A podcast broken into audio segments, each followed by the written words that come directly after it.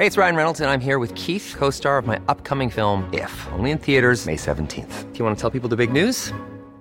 All right, I'll do. Sign up now and you'll get unlimited for $15 a month in six months of Paramount Plus Essential Plan on us. Mintmobile.com slash switch.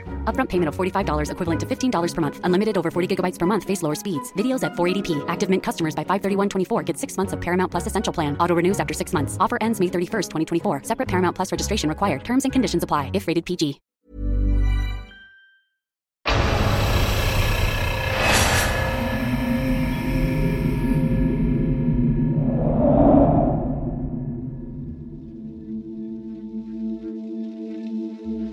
Magandang gabi sa inyo, Sir Jupiter, at sa lahat ng mga avid listeners ng inyong YouTube channel. Tawagin niyo na lang po akong Drew. 26 years old at isang call center agent for 7 years. Opo, matagal na po ako sa BPO industry at dito rin po ako unang nagtrabaho at nakapagtapos ng pag-aaral. Hindi na po lingid sa kaalaman ng lahat ang mga nakakatakot na kwento ng mga call center agents na kagaya ko. Palagi po nating nababasa sa internet ang mga true call center horror stories at napapanood rin po natin sa TV ang ilan. Kung minsan, may mga hindi naniniwala. Kasi baka daw guni-guni lang namin ang mga ito dahil kulang sa pahinga ang mga call center agents. Hindi naman po talaga natin makukumbinsi ang lahat na paniwalaan ang kwento natin. Pero gusto ko pa rin pong ma-share sa inyo ang mga true horror stories ko. Hindi ko po intensyong manakot. Gusto ko lang pong magbahagi ng mga karanasan ko na nagpapatunay na sa mundong ibabaw hindi lang tayong mga buhay ang nakatira dito, pati na rin ang mga patay. Abandoned Floor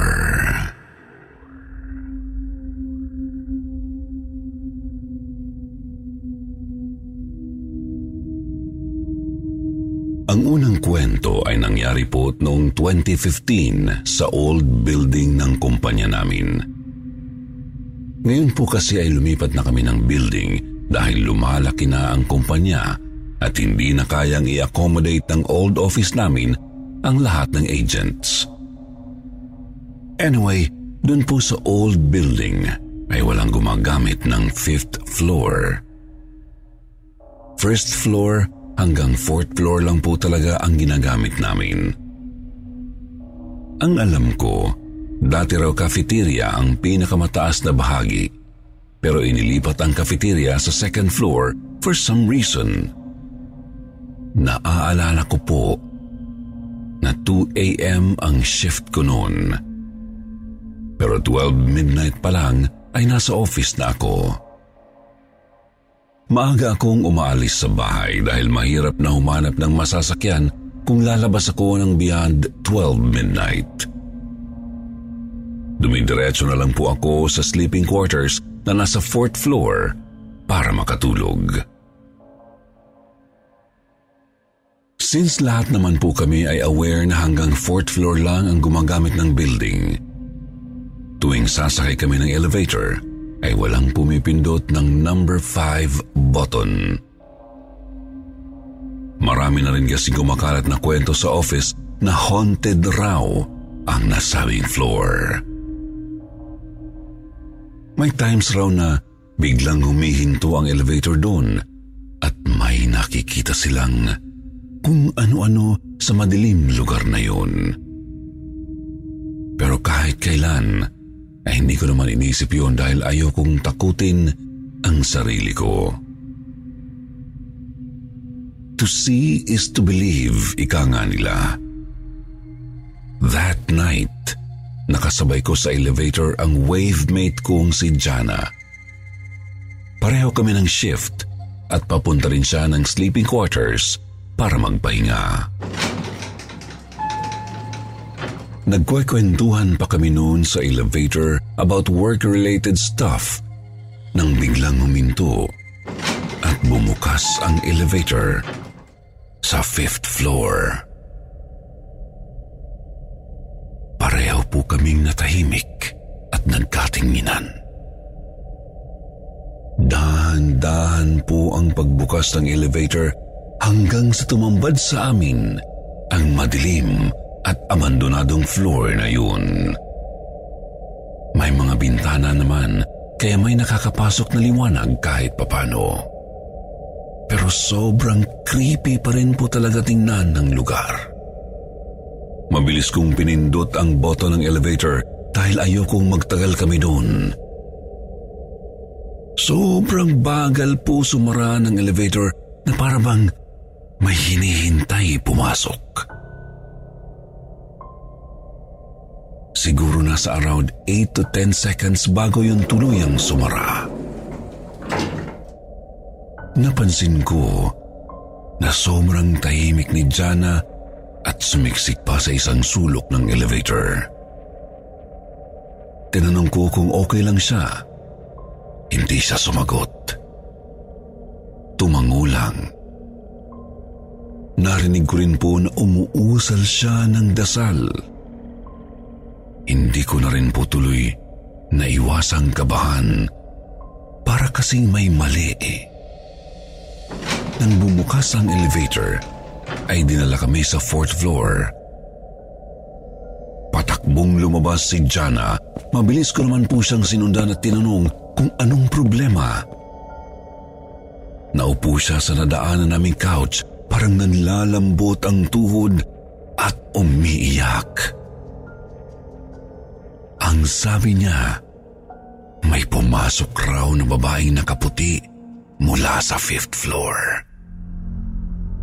Sobrang puti raw ng nasabing babae at duguan ang muka. Kasama daw namin ito sa elevator at nakatayo sa tabi ko. Nagpalipat-lipat pa nga raw ang tingin ng babae sa aming dalawa. At first, ayokong paniwalaan. Pero ano naman ang makukuha ni Jana sa pagsisinungaling sa akin, di ba? No ikinwento ko naman sa teammates ko ang tungkol sa nangyari. Hindi na sila nagulat dahil ilang beses na daw po yung nangyari throughout the years. Ang kwento nila, may isang agent raw po ang tumalon mula sa palapag na yun dahil sa depresyon. Mula daw po nang nangyari yun, maraming empleyado na ang nakakaramdam ng kakaiba. May bigla raw pumapatay ng ilaw sa banyo. May biglang nagpa-flash ng inidoro. Basta na lang bumubukas ang faucet at kung ano-ano pang nakakatakot na bagay. Kaya nag-decide raw po ang management na ilipat na lang ang cafeteria sa ibang floor at hinayaan na lang na maging abandoned ang fifth floor.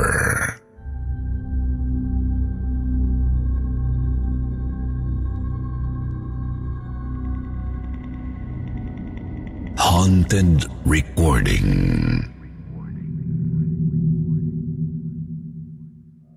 Isa po sa mga hindi ko makakalimutang nangyari sa akin ay yung time na may narinig akong ibang tunog sa recording during one of our mock calls. Nangyari po ito noong 2019. Nagkaroon po kami ng isang big client na sobrang partikular sa mga agents na magha-handle ng project niya.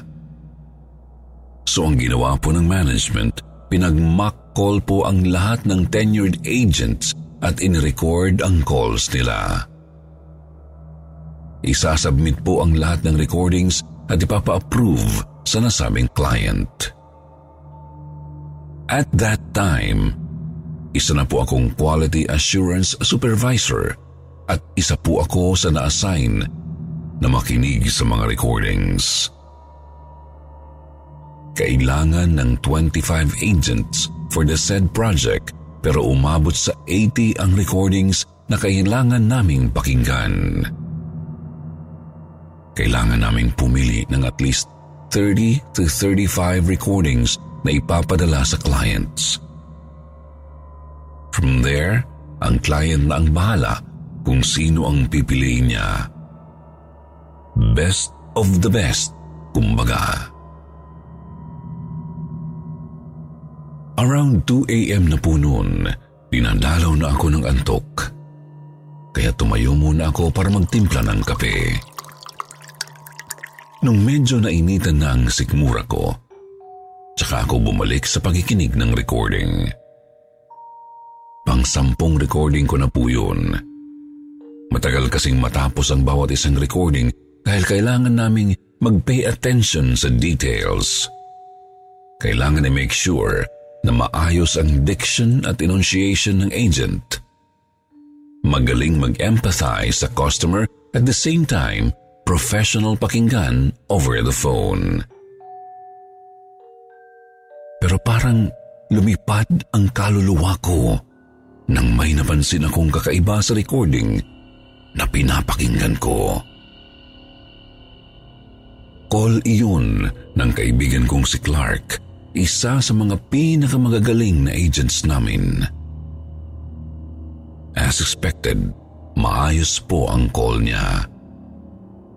Pero may narinig akong dalawang bata na nagtatawanan sa background.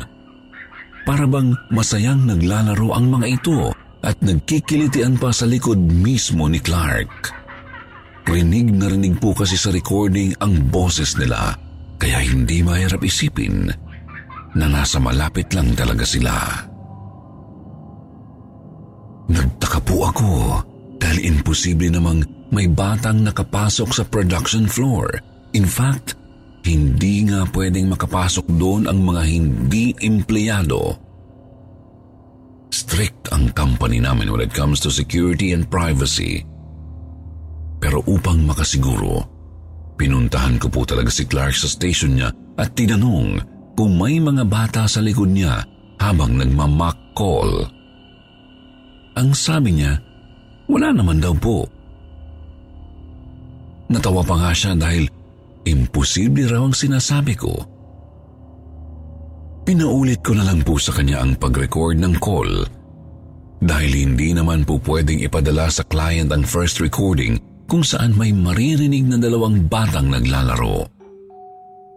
Ayoko naman pong basta na lang tanggalin ang pangalan ni Clark sa list dahil lang sa nangyari dun sa recording. Dahil talagang deserve niya pong makasama sa big project na yun. Mabuti na lang din at naging maayos na ang second recording niya. Pero ang weird dito hindi lang pala ako ang nakaranas noon. Maging ang mga kasamahan ko sa QA ay may narinig ring weird background noises sa mga recordings na napakinggan nila. Kagaya ko, may mga bata raw na naglalaro. Meron pa nga daw babaeng umiiyak at matandang tila binubunutan ng hininga. Nag-meeting po kaming lahat at sabay na pinakinggan ang mga weird recordings. Pinangilabutan po talaga kami sa mga narinig namin. Mas lalo lang din naming napatunayan na may mga ligaw na kaluluwa nga talaga sa office namin.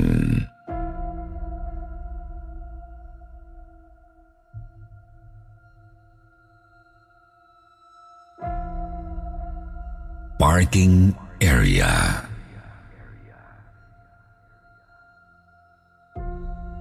Itong susunod na kwento po.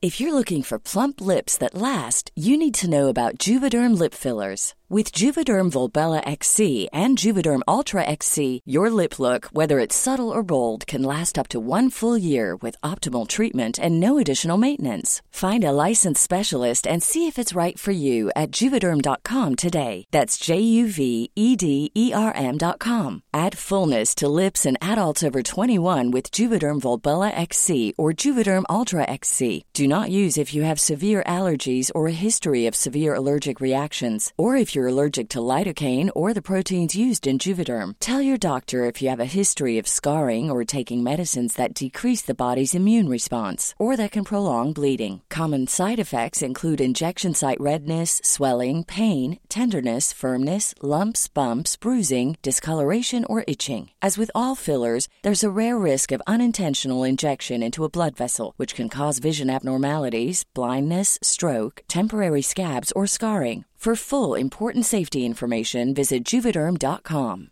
If you thought the only way to get a more defined jawline with natural looking results was through surgery, think again. Juvederm Volux XC is a non surgical injectable gel filler that improves moderate to severe loss of jawline definition and can help you achieve natural looking results with little downtime. Even better, this improved definition lasts up to one year with optimal treatment. No maintenance required. Improve jawline definition for a smooth, sculpted look with Juvederm Volux XC. For important safety information and to find a licensed specialist, visit juvederm.com. That's J U V E D E R M.com. Not for people with severe allergic reactions, allergies to lidocaine, or the proteins used in Juvederm. Common side effects include injection site redness, swelling, pain, tenderness, firmness, lumps, bumps, bruising, discoloration, or itching. There's a risk of unintentional injection into a blood vessel, which can cause vision abnormalities, blindness, stroke, temporary scabs, or scarring. Talk to a licensed specialist to find out if it's right for you.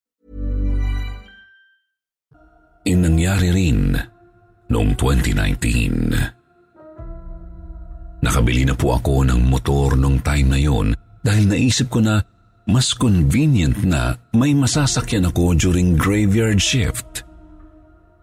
Kasama ko po noon ang girlfriend kong si Mia na umangkas sa akin papunta sa office.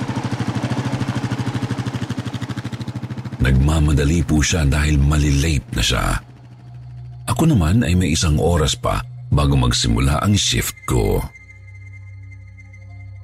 Pagkahinto ko pa lang sa parking area, mabilis na siyang bumaba, inabot ang helmet sa akin.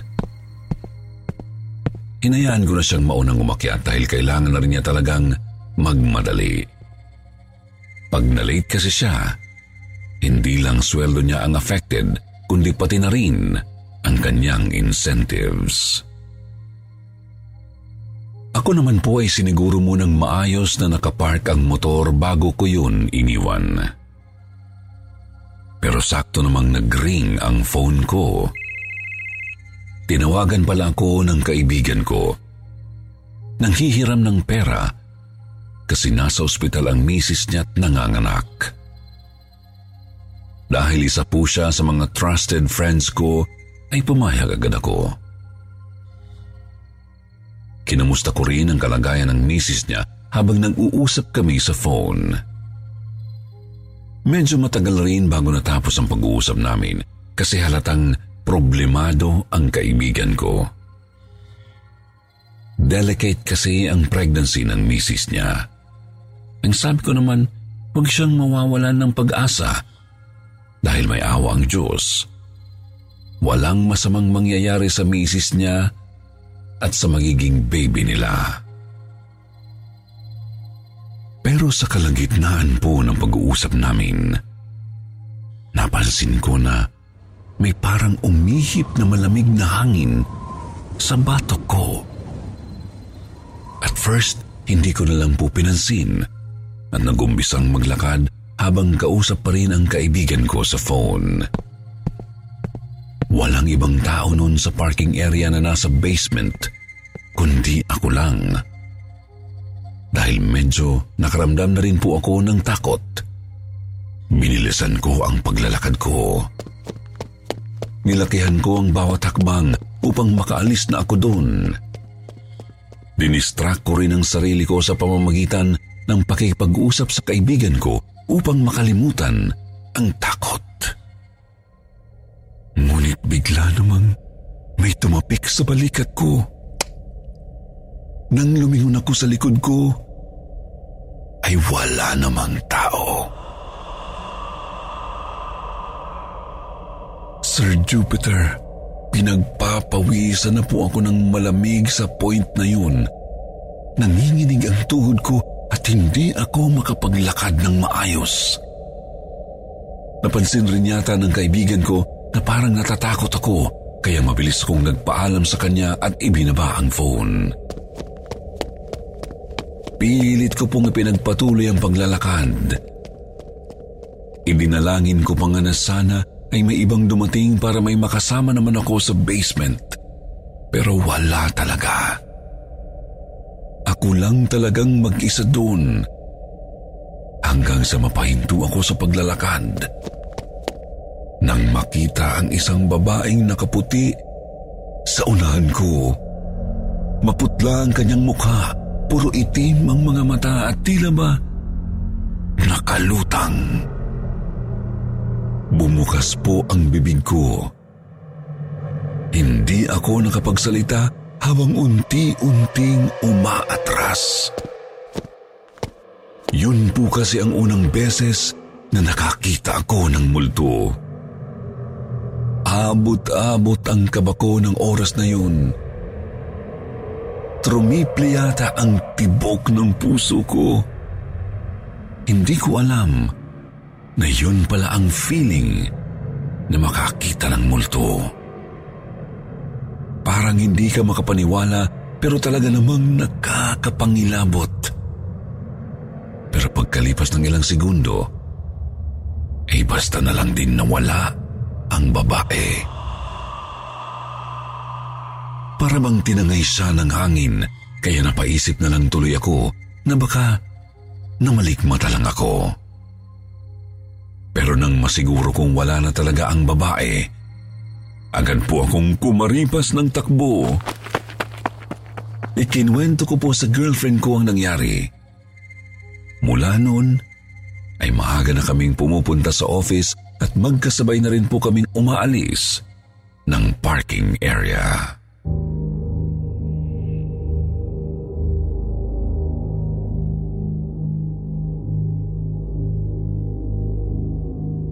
Sleeping Quarters Ang huling kwento ko naman po ay nangyari noong nakaraang taon, 2021. Natutulog po ako noon sa sleeping quarters dahil naisipan kong pumasok sa office ng maaga. Hindi po kasi ako makatulog sa bahay dahil may okasyon. Birthday ng uncle ko, kaya may handaan, may inuman at videoke. Kaya naman naisipan kong pumunta na lang sa office para sa sleeping quarters ako magpahinga. May komportabling higaan naman kasi doon at tahimik rin kaya siguradong makakatulog talaga ako. Kahit 2 a.m. ang shift ko, nandun ako ng 10 p.m. Inayos ko muna ang PC ko at nag-set up ng mga kakailanganin ko bago ako natulog. Nag-set rin po ako ng alarm to make sure na hindi ako mag-oversleep at malilate sa trabaho. Mantika pa naman ako kung matulog, kaya dinamihan ko na ang alarm. Pinili ko po yung bed na nasa pinakadulo ng room to make sure na kahit may mga bagong darating ay hindi may istorbo ang pagtulog ko. Dahil pagod po ang katawan ko noon, mabilis akong nakatulog. Hindi po ako sure kung ilang minuto o oras na akong natutulog nang mapansin kong may kumakalabit sa baa ko. Sa umpisa ay hindi ko pinansin. Pero patuloy pa rin ang pangangalabit nito sa akin. Kaya naman binuksan ko ang mga mata ko para sitahin ang kung sino man ang nangiistorbo sa pagpapahinga ko. Pero laking gulat ko po sa tumampad sa akin. Nakita ko ang isang batang babae. Singkit ang mga mata, nakaputing dress na may palamuting ribbon sa gitna at nakangiti siya sa akin na para bang gustong makipaglaro. Kapansin-pansin ang pagiging maputla ng kanyang mukha at labi. Para siyang walang buhay. Akala ko'y namamalikmata lang ako at hindi pa tuluyang nagigising ang diwa. Pero kalaunan ay napagtanto kong multo ang batang nasa harapan ko. Palaki ng palaki ang kanyang ngiti, abot hanggang tenga. Gusto kong sumigaw pero hindi ko magawa. Para ring may nakadagan na mabigat na bagay sa katawan ko dahil hindi ako makagalaw. Gusto ko sanang bumangon at tumakbo pero hindi ko magawa. Iginala ko ang paningin sa paligid. May tatlong kasama ako doon at lahat sila'y mahimbing na natutulog. Hindi ko magawang sumigaw at hindi rin ako makahingi ng tulong sa kanila. Biglang tumawa ng malakas ang bata na parabang natutuwa sa nakikita niyang takot sa mukha ko. Pinagpapawisan na po ako ng malamig sa oras na yun. Pumikit ako ng mariin at paulit-ulit na nagdasal sa isip ko. Alam ko po kasi na walang ibang makakatulong sa akin ng oras na yun kundi ang Diyos. Hindi ko alam kung gaano katagal nakapikit ang mga mata ko. Siguro ay nasa 5 minutes po. Pero nang muli kong idilat ang mga mata ko, ay wala na ang batang multo sa harapan ko. Naigagalaw ko na rin ang katawan ko. Agad akong bumalikwas ng bangon. Hinahabol ko pa ang paghinga ko habang nagpupunas ng pawis. Hindi na rin ako natulog pa ulit. Bumangon na lang ako at lumabas ng sleeping quarter. Two days later, may namatay sa cardiac arrest. Doon mismo sa bed na hinigaan ko. Mabilis na kumalat ang balitang yun sa office at ang iba'y nag-share rin ng sarili nilang experiences turned out na hindi lang pala ako ang nakaranas noon. May iba rin pala akong kasamaan sa trabaho na nakakita rin sa nasabing batang multo. Lahat sila ay parang naparilsa rin ang katawan ng makita ito. Kaya rin pala, pakonti ng pakonti ang mga natutulog sa sleeping quarters namin dahil doon. Mula noon ay hindi na rin talaga ako bumalik sa sleeping quarters dahil sa takot ko. May ibang mga matatapang na natutulog pa rin doon dahil hindi naman daw sila naniniwala sa multo. Pero ako, ayokong mag-take ng risk lalo pat na-experience ko yun mismo at ayoko nang maulit pa yun. Hindi rin nagtagal ay pinasarang nasabing sleeping quarters at inilipat sa ibang floor. Ginawa na lang yung storage room at hindi na basta-bastang pinapapasukan ng mga tao.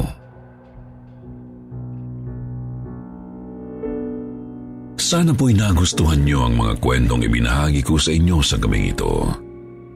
Marami pa po akong mga kwentong katatakutan na ibabahagi ko sa susunod na pagkakataon. Sa katunayan, ini-encourage ko nga rin po ngayon ang mga kasamahan ko sa trabaho na i-share rin ang kanilang mga true call center horror stories na tiyak kong magugustuhan rin ng inyong mga tagapakinig. Sa ngayon po ay nagtatrabaho pa rin ako sa call center bilang isang QA supervisor. So far ay wala na po akong naranasang mga nakakatakot sa office at sana naman po ay wala na talaga. dahil hindi po biro ang maka-experience ng mga ganoong bagay. Pero hanggang ngayon, ay palagi pa rin akong nakakarinig ng mga kwentong katatakutan mula sa mga office mates ko. Maraming salamat po sa opportunity na to at sana po'y mas patuloy pang maging successful ang inyong channel. Narito po kaming mga avid listeners nyo na handang sumuporta sa inyo. Lubos na gumagalang, Drew.